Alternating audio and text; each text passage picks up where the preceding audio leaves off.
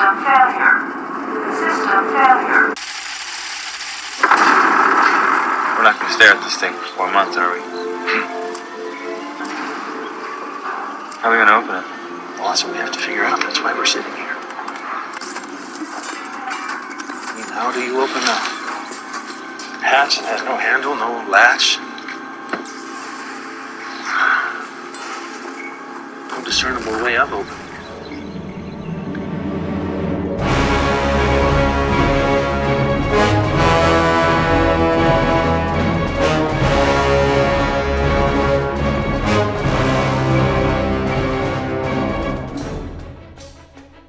Everyone. Matt here, and welcome to Looking Back at Lost, where each week I look at another episode of ABC's Lost to see how that episode fits into the series as a whole. Today I'll be covering episode 113, entitled Hearts and Minds. First, I'd like to share with everybody a little fan feedback that I've been getting.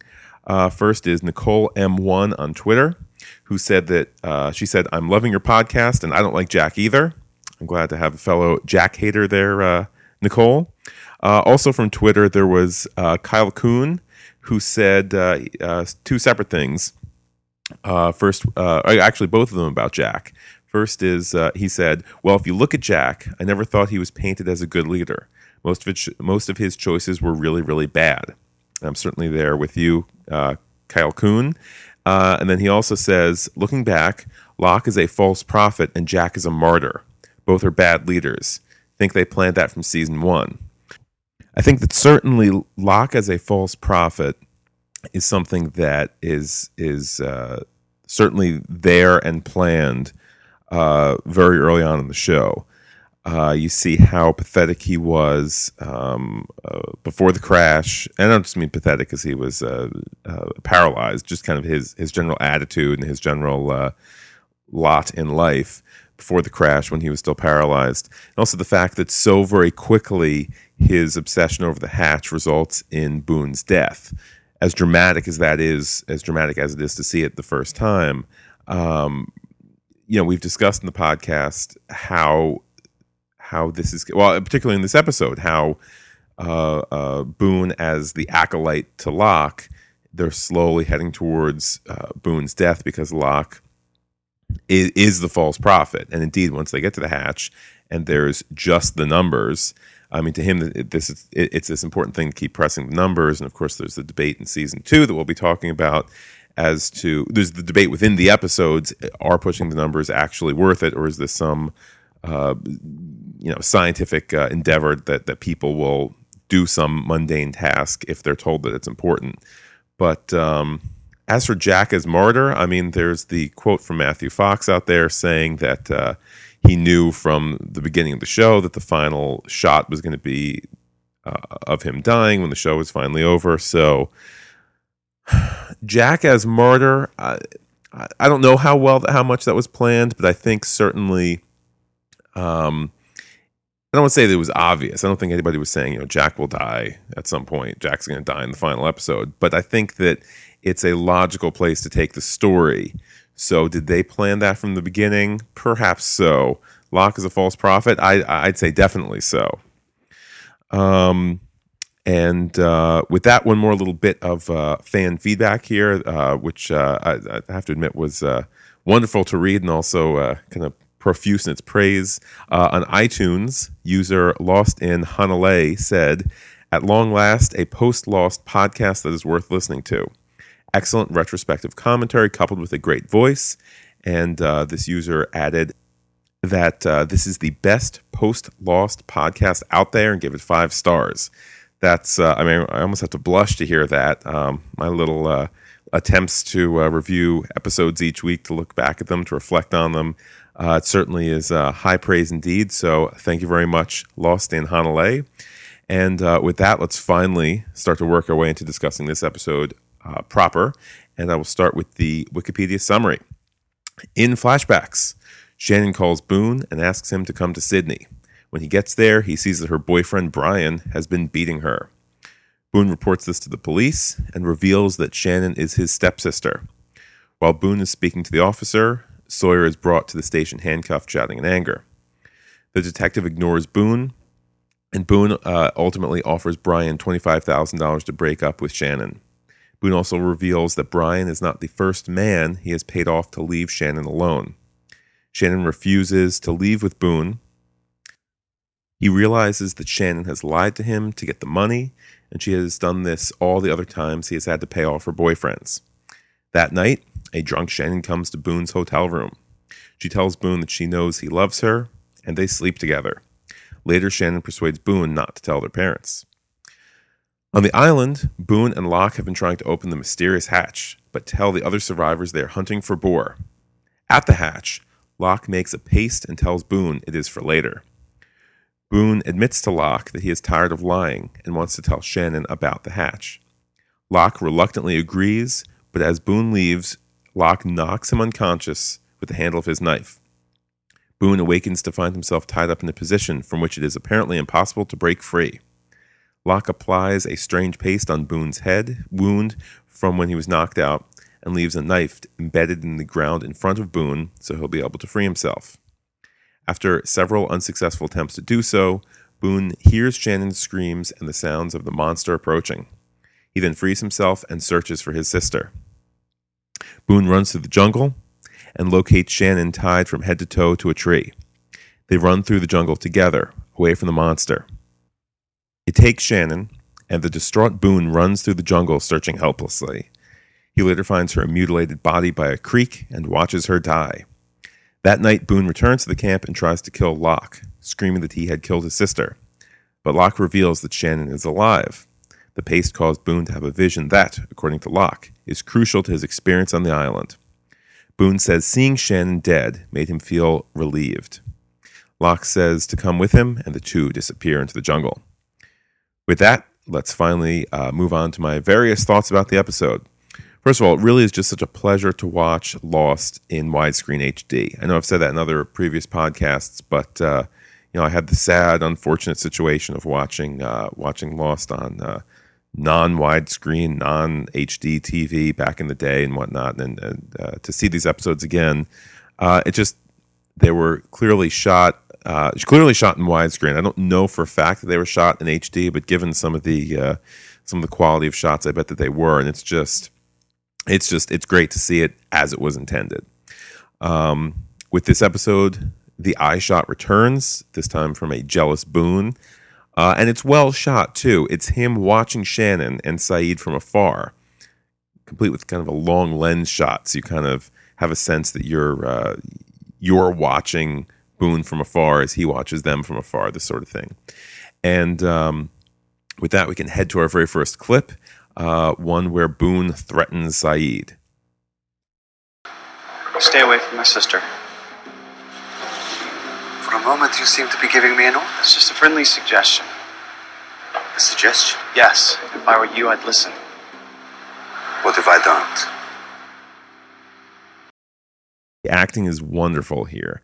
Boone's eyes look truly maniacal, whereas Sayid, of course, is the cool customer who's dismissive of the threat.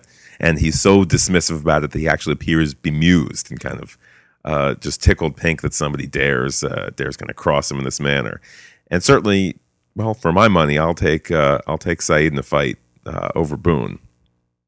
Uh, it's also smart too on the show's part to have taken a little time off from the Hatch story, at, at least for last week. Uh, you know, last week it was referenced but not explored, uh, and now that it's back, it's a bit more tantalizing. They're kind of, um, you know, they're it's this uh, this wonderful and also uh, uh, frustrating habit that the show has of just slowly having these long storylines that kind of simmer as opposed to explode. Um, but anyhow, I had to moving on. I had to laugh when Jack referenced how Jin has been catching fish.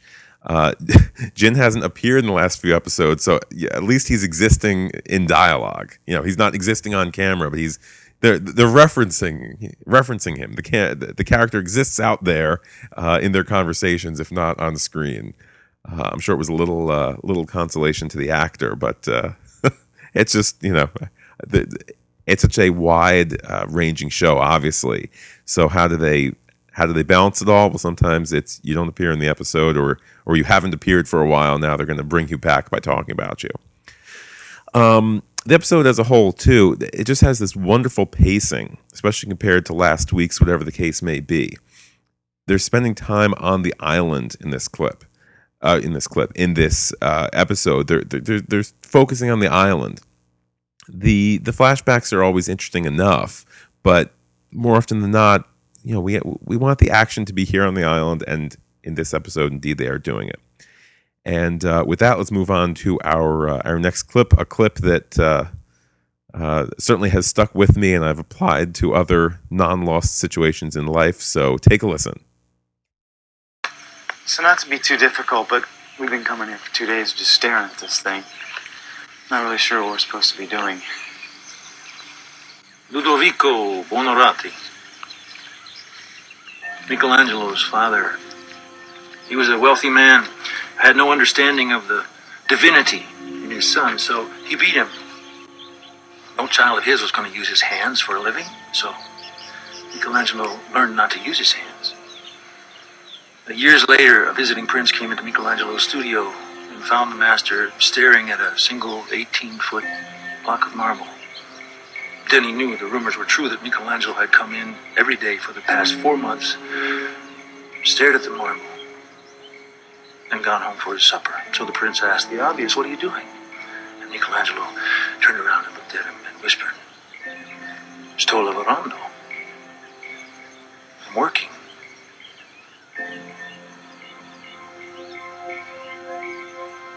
Three years later, that block of marble was the statue of David. We're not going to stare at this thing for four months, are we? It's such an evocative statement, isn't it?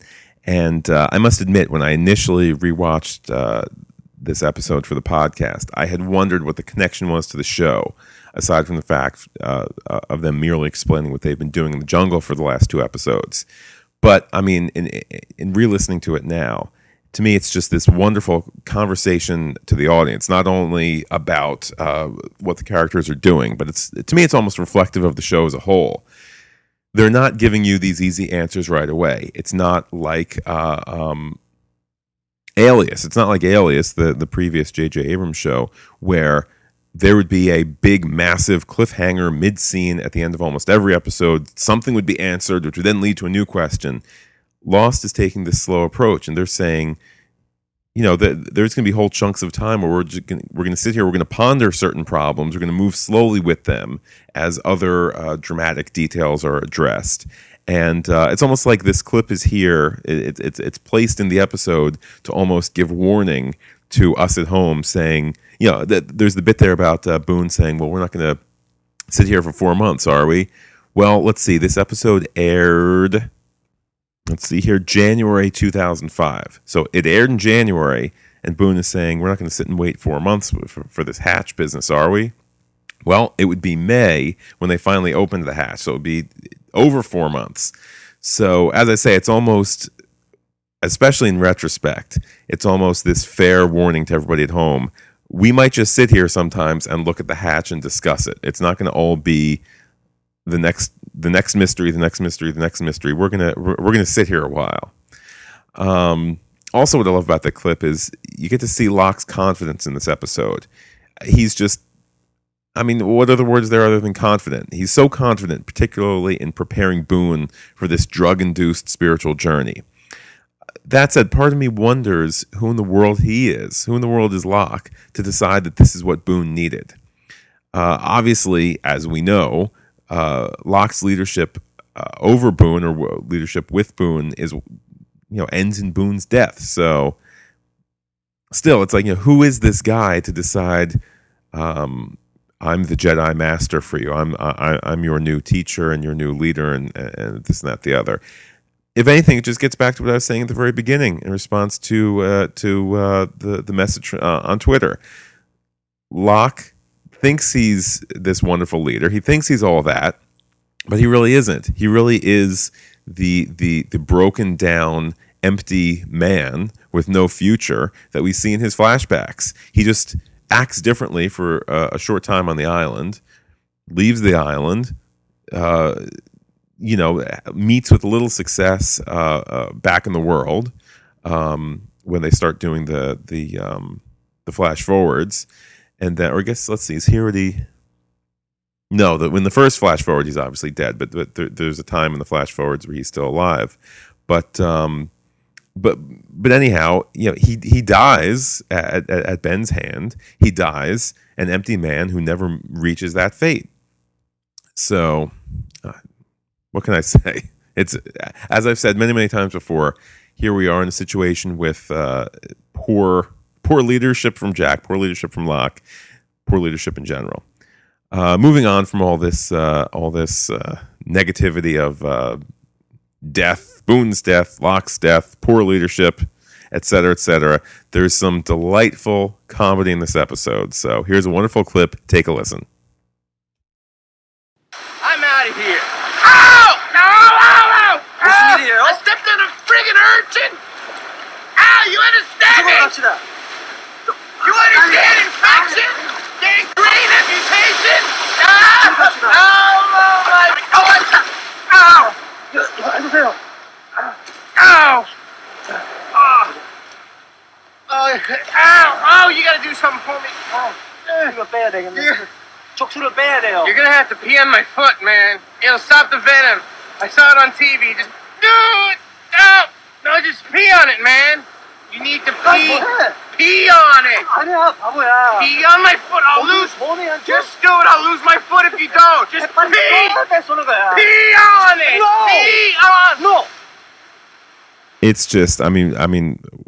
What's there to say that the clip doesn't cover? It's just absolutely hilarious. It's a wonderful use of uh, of your various characters. As I said before, Jin hasn't been in it in a while, so to see him interacting with Hurley is great. Just the wonderful physical comedy of it. It doesn't really uh, serve any larger purpose to the episode other than to a break up some of the mystery and the darkness and the the plotting that's going on. Uh, and I, I suppose B, it just gives your actors and your characters something to do. But it's just, I mean, it's just great. Especially there's the one, uh, there's the one shot where uh, Jin is holding Hurley's foot, and of course Hurley has just this massive foot in Jin's uh, hand, and it's it's it's wonderful. It's wonderful. Um, moving on, a quick little thought about uh, Boone, his hallucination. Clearly, uh, Boone's interactions with the monster are meant to be within his mind, of course. But I wonder what set it off. I wonder if the the monster was around Boone in real life while Boone was hallucinating. Uh, I mean, again, kind of, I I- can't attach that to any grand theory, but um, you know, you kind of wonder what's the uh, what's the untold uh, story of the Man in Black. Uh, yeah, What are the bits and pieces that he's watching here and there that uh, that of course we don't ever see because that way uh, you know it, it can remain a mystery and uh, all our uh, all our questions can kind of fall to what the producers have answered and uh, you know because I'm sure to, to go back and do some Man in Black behind the scenes or you know what the Man in Black knew type type thing it would probably only lead to uh, various continuity errors or, or whatnot but anyhow um, so this episode in addition to kind of weird hallucinations and fun comedy there's also just another little another little uh, pebble to add in the pile of uh, little edges of the edges of uh, of the lost universe little things that you can dismiss but over the the episodes over the seasons they start to add up and take a listen this is uh, a fine example Let me ask you something. Which way do you think north is? Sorry? North. Which way is it? Uh. Okay. The sun's gonna set over there, so that makes that west. That'd be north. Yeah. Correct. That's where north should be.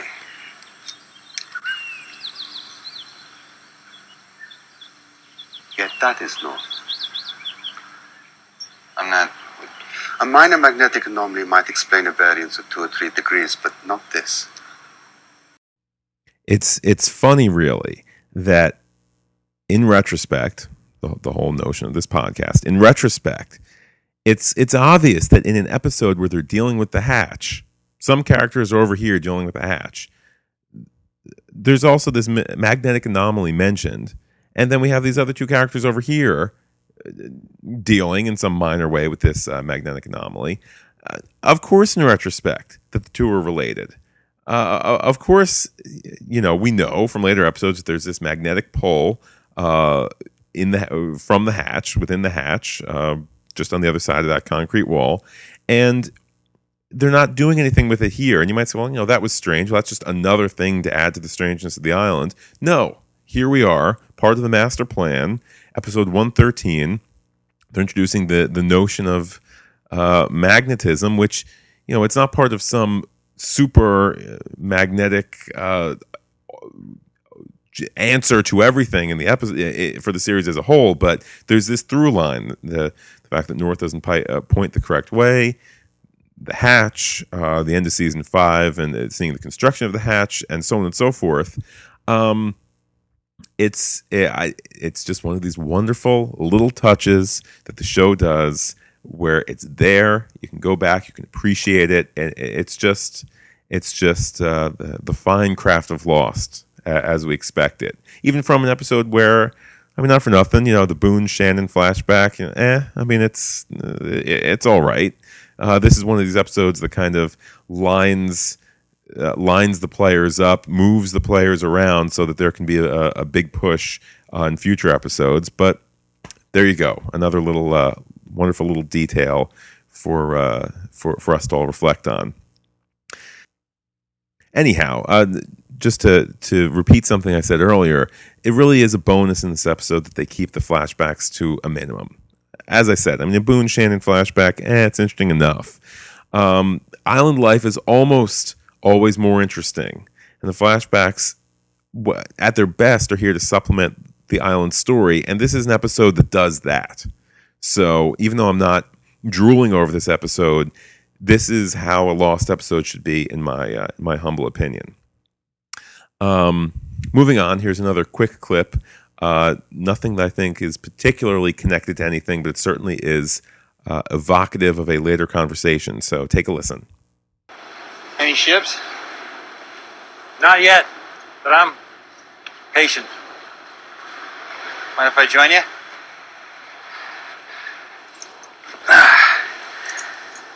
It's been a while since you and I talked, John. Well, you're a busy man. So are you. Obviously, that's so evocative of the season five finale, where Jacob and the Man in Black are looking off into the distance, uh, seeing the Black Rock approach. Um, I, I don't know even necessarily that uh, that that conversation was meant to echo back to this, but certainly here we see um, our two great uh, forces: man of faith, man of science. Uh, our the people who become the island protector in Jack, and then the uh, the man in black's final uh, physical form uh, in Locke. Um, just kind of having this moment of acknowledging each other as uh, um, masters of their own corner of the boxing ring, and and uh, perhaps foreshadowing that there's going to be some sort of conflict ahead. Um, interesting too. Just as a side note, Charlie says that John Locke is the man he uh, would place place the most faith into. Uh, obviously, in retrospect, this is not um, not the best of choices, but uh, Charlie certainly is reflecting the audience's views at that point. So I thought it was uh, that was interesting, just that he's he's acting almost as the Greek chorus or as as us and saying. Um, um, that's a trustworthy guy. I mean, we we we all certainly would agree uh, at this point in the first season. Uh, moving on, this episode really moves at a blinding speed. It just it zips along. There are so many story points that they hit on. The hatch discussion, Michael finding something interesting in his bag, which uh, points towards next week's Walt and Michael episode. Jin fishes and has a stable marriage. Charlie recaps his heroin withdrawal and Claire's abduction. It's almost as if the writers decided that they were having trouble keeping all the pieces on the board and uh, as well as keeping in touch with each piece, giving each piece its uh, its due, so to speak. And it just seems like they simply decided to do an episode where everyone gets a little time so that the story as a whole can move forward. So if that, I mean, I was bad mouthing this episode earlier. If if the benefit of this episode is as I was saying, in a, you know, if the benefit is we get to move everybody forward on island, great. Perhaps I have some love hate relationship with this episode. Anyhow, well, speaking of love hate, uh, it's it's an odd, odd, odd, and complex and uncomfortable scene when Shannon seduces Boone, or, or is it that Boone lets himself be seduced, or certainly there's a gray area in there. It, it's creepy because we've only seen them as siblings until recently. I believe this is the episode where the fact that they're uh, step siblings, or, or is it perhaps last week? But certainly we've spent here we are 13 episodes in. Certainly we've spent as viewers at home watching each week if we if we put ourselves in those shoes. We've spent weeks and weeks and weeks where they're the brother and the sister. And then it's only very recently they've said oh well it's it's step siblings. And then uh, I, I think this episode is the first time that they've uh, formally said um, you know the, the the exact nature of who you know whose parent married who you know this sort of thing um, luckily, the show does not linger on their uh, their little romantic uh, moment, their bedtime moment. They're they're smooching on the bed. Then they cut to an extremely dark scene with an out of focus Boone. Shannon turns on the light, and then there's dialogue of regretting and forgetting and carrying on. It's well written. It's well shot. It's well done. I think it's meant to be uncomfortable for us. Um, certainly, they're not spending any time saying uh, you know, this is going to be a la scenes with Sawyer with his shirt off, or uh, you know, Kate with her shirt off, or anything like that. They're they're looking to zip along through this because they know we're not comfortable with this. I suspect they're not comfortable with this. They, the the producers and writers and whatnot, they just kind of uh, do the deed, move it along. Um, moving on, concerning Shannon's fake death, I can't remember exactly how I felt upon first viewing but there there is something to it that does feel disingenuous. Now, obviously, it's her fake death, so it shouldn't feel 100% genuine, but they spent so much time with Charlie's near death a couple episodes ago. And then this week, there's the supposed death of Shannon that just simply comes across as a little unreal. Comes across as just a, I don't know, it's a little, it's a little perfect, little too perfect. You know, the monster comes, takes her away, uh, last moments of life at the creek as she bleeds to death and the water flows as her life flows on. It's just a bit perfect. It's a bit, you know, the, the way anybody would write a death, not with any um, with any uh, subtlety or craft. Um, now, why does it feel a little disingenuous? I certainly suppose that the show didn't need to invest tons of time in making a hallucination appear completely real in its dramatic presentation. So there you go. As um, as the the episode uh, ra- starts to wrap up, Locke says that Boone had the hallucination to help his survival on the island. Now, of course, Boone hasn't got many episodes left. Ah, Mr. Locke, it seems that even the writers don't have much faith in you. Um, however, we are still meant to have faith in Locke at this point. Locke proclaims that Boone should now follow him. And with that, the episode, like others that we've discussed this season, it just simply stops. There's no real end to the story, it just runs out of time. This is aggravating. I mean, if you're gonna, I don't mind a, a cliffhanger because you know by definition you don't resolve something with a cliffhanger, and that's okay. I mean, whether you're calling it a two-parter or a cliffhanger or this or that, for example, just off the top of my head, I think of um, the uh, the episode where the tailies are first introduced. I mean that that literally stops in mid scene. These strange people appear. Um, but what's the effect in that? The effect of that is you say, "Oh, oh my goodness, what do you mean time is up? I can't wait till next week, or I need to put the next the next disc in, or I just I need to stream the next episode." Um, that's what you're supposed. That's the effect you're supposed to have. In an episode like this, you're just supposed to say, "Ah, the mystery continues," or or this sort of thing. It's it's just slightly unfulfilling. Um, obviously, I've gone back and forth in this episode. How do I feel about this episode? But um, it's it just feels a tad. It, it, I don't like it when these episodes just end. I suppose that's my big complaint. Um, you know, with, with Boone following Locke out to the caves, the scene just fades to black. There's the lost logo. Um, luckily, I mean, you know, back back in 2005, we would have had to wait a week, uh, if if not more. I, let's see, probably if they're airing this in January, we're getting consistent episodes every week at this point. Um, but it's it's just a tad, just a tad frustrating. Um, that said, though, we are not completely done. I wanted to take a moment, no, not even uh, just a moment. I wanted to take some time to um, discuss an email that I got from Bonnie. You might recall that Bonnie has uh, been a dutiful listener, a certainly a friend to the show, and um, she had uh, kind of uh, said, "Hey, can I share thoughts for episodes that you have yet to to to record?" Because what'll happen sometimes is I'll I'll try and record a couple weeks ahead of when I'm actually releasing them, so that way, if there's you know whatever, if life gets in the way, that way you, dear listeners, can still count on an episode every Friday. So. I said to Bonnie, and I certainly welcome anybody who's listening uh, I said, "Well, here's the next episode I'm going to be doing, Hearts and Minds." She uh, she sent me an email, and um, well, let me share some of her thoughts with you. I'll share my reactions, and hopefully, uh, hopefully, uh, all will be happy. So. Uh, from this episode, Bonnie points out this is the first time that letting go is introduced as a theme. Uh, I don't know that the episode hits a home run with really telegraphing this as a strong theme, but I certainly would agree with uh, with Bonnie that what you know Boone has to let go. This is all about letting go uh, and, and, moving on. Um, she also notes uh, quite correctly this is the first time that we see see Losty lives intersect pre Island with uh, Sawyer and Boone at the police station. I know I have this distinct memory of watching the episode and saying, "Wait."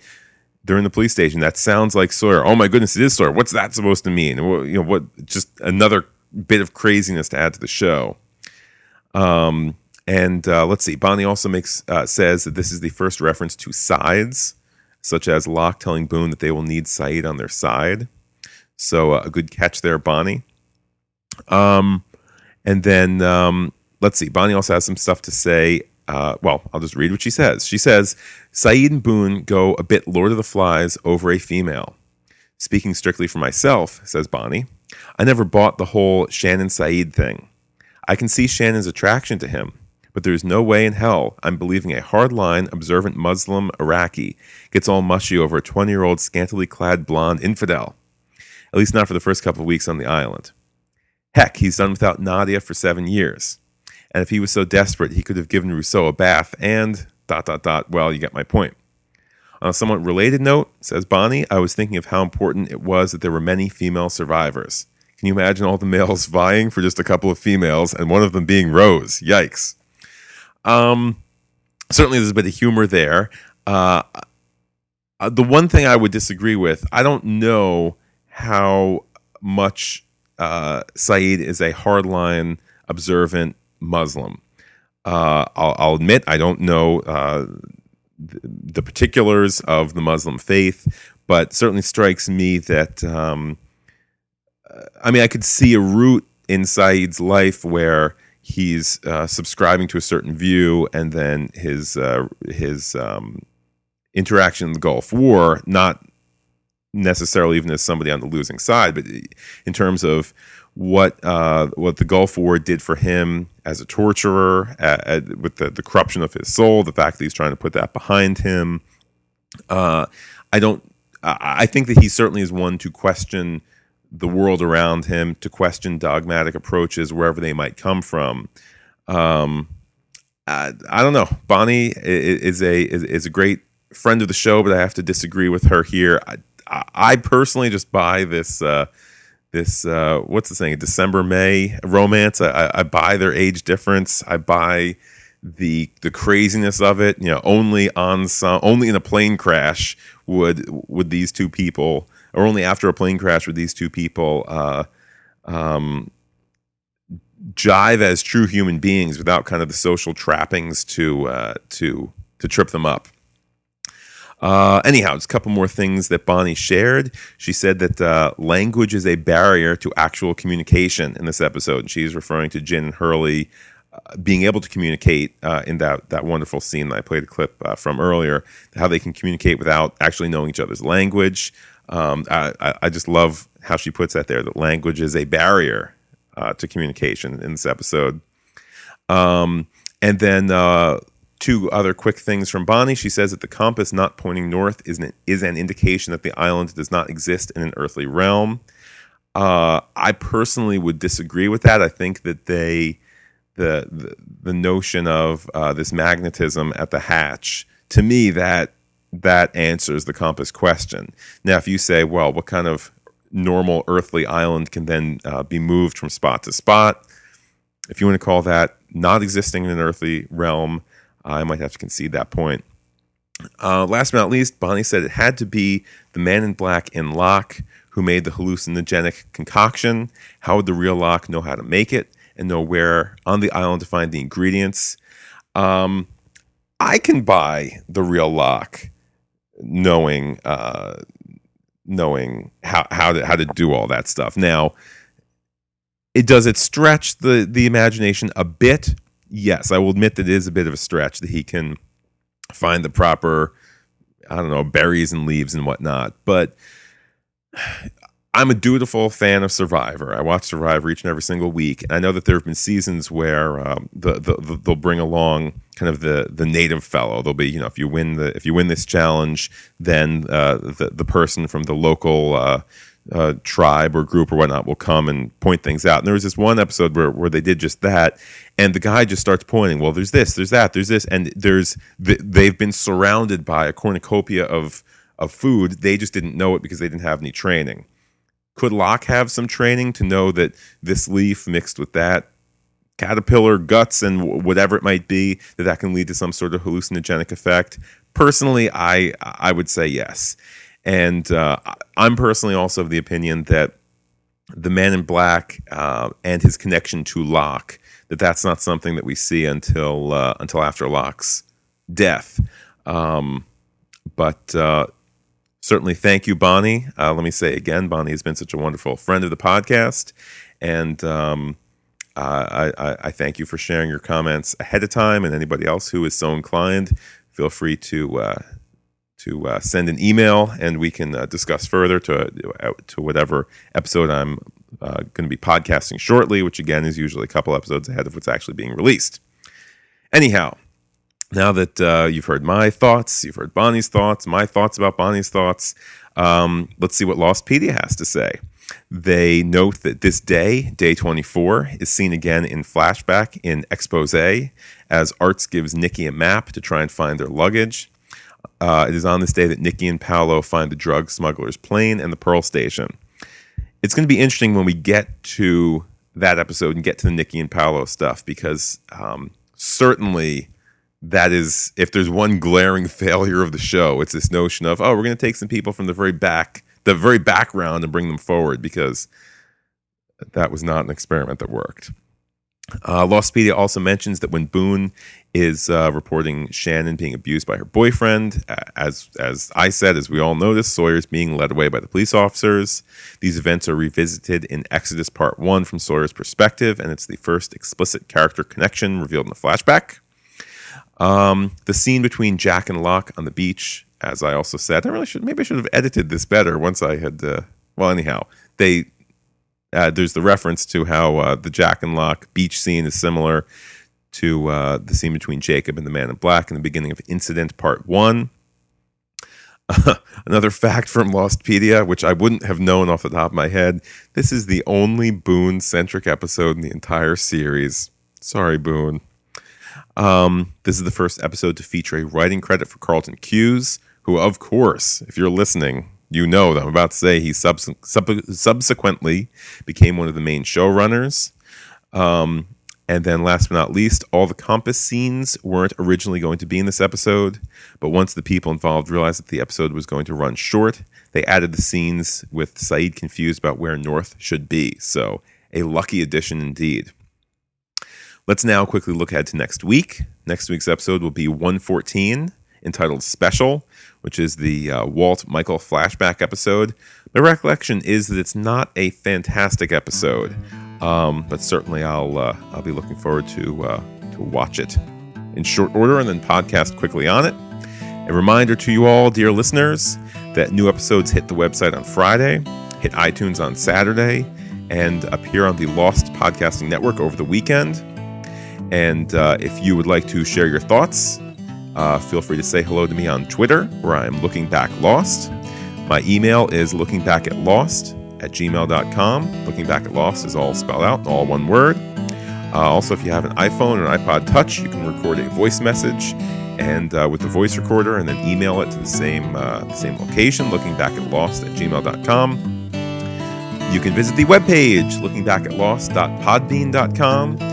And last but not least, you can find the podcast on iTunes by searching for, of course, Looking Back at Lost. You can uh, leave a review, vote uh, the number of stars you think it, uh, it is worthy of. So, thank you once again for listening. This is always so much great fun. And I will see everybody again next week for 114 Special. Take care and goodbye